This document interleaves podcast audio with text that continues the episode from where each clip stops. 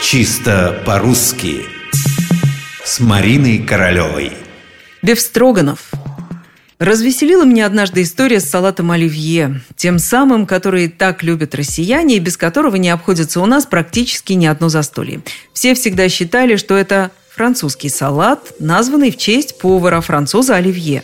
Каково же было мое изумление, когда я узнала, наконец, что французы никогда не слышали про салат с таким названием. Зато они прекрасно знают салат рюс, то есть русский салат. Вот этот самый русский салат и есть наш оливье. А есть еще одно слово, которое можно назвать смесью французского с нижегородским. Точнее, это гибрид французского нарицательного существительного с русским именем собственным, с известной фамилией. Вот такое вот изысканное сочетание. А слово вы знаете, это Бефстроганов. Тот самый Бефстроганов, который вы часто брали в столовых, кафе, а то и в ресторанах. Да и самому приготовить его несложно. Берешь мясо, режешь на мелкие кусочки, тушишь в сметане, например. Но это я опять сбиваюсь на кулинарную тропку, а нам для начала бы разобраться, как пишется это слово «Бефстроганов».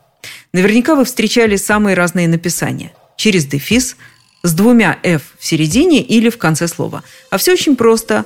Пишется в одно слово «Бефстроганов» в середине «ф», на конце «в». Слово мужского рода – горячий Бефстроганов. И, кстати, склоняется. Положите мне, пожалуйста, еще немножко Бефстроганова.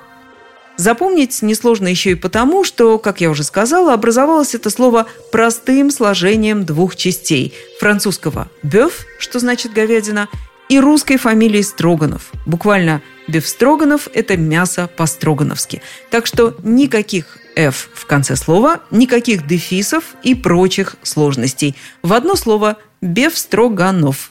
А уж русское оно или нет, судите сами.